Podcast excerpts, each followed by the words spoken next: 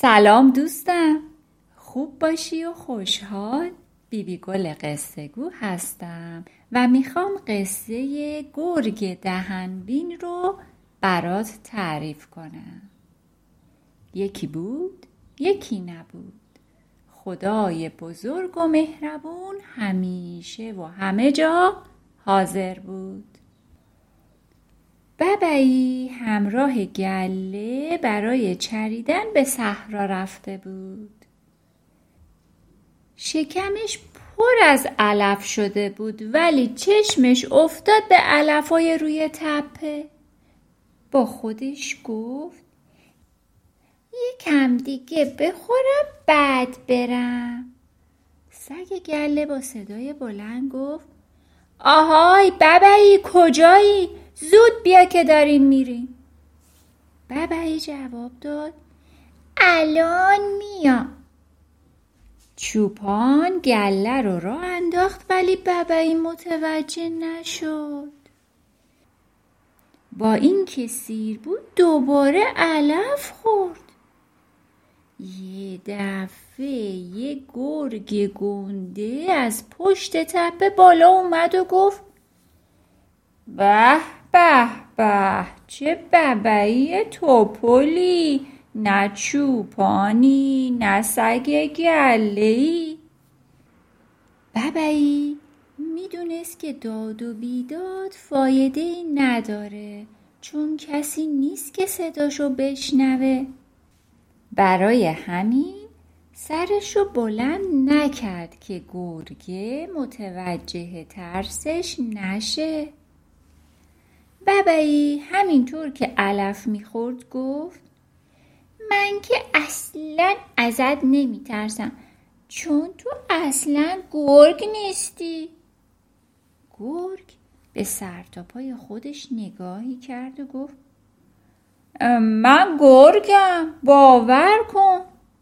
بعد دهنشو باز کرد و دندونای تیزش رو به ببعی نشون داد و گفت ببین اینم دندونای تیزم. ببعی زیر چشمی به دندونای گرگ نگاه کرد. خیلی ترسید.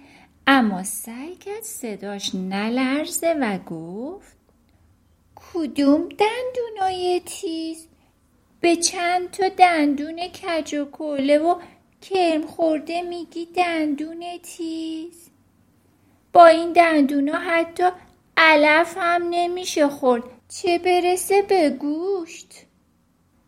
گرگ ناراحت شد و پنجهاشو به ببعی نشون داد و گفت از اینا چی؟ از اینا هم نمیترسی؟ ببعی به درختی تکیه داد که از ترس نیفته و گفت ببینم تو گربه نیستی؟ پنجه هات اینقدر کوچیکه که شبیه پنجه های یک گربه است گرگ قصه ما به پنجه هاش نگاهی کرد اولین باری بود که از پنجه هاش بدش می اومد ببعی ادامه داد.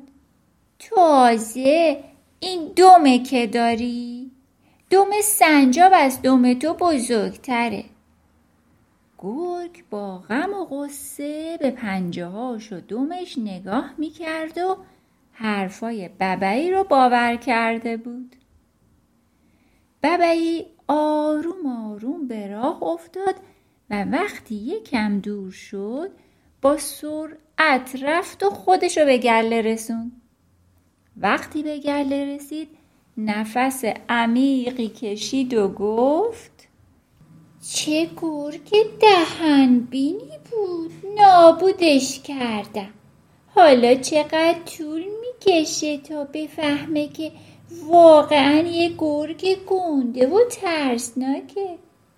بعد گفت شایدم هیچ وقت نفهمه چون زیادی دهن بین و زود باور بود.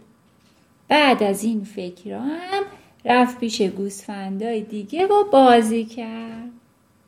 خب دوست عزیزم دوست داشتی این قصه رو؟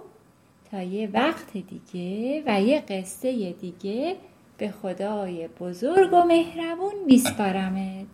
خدا نگهدار.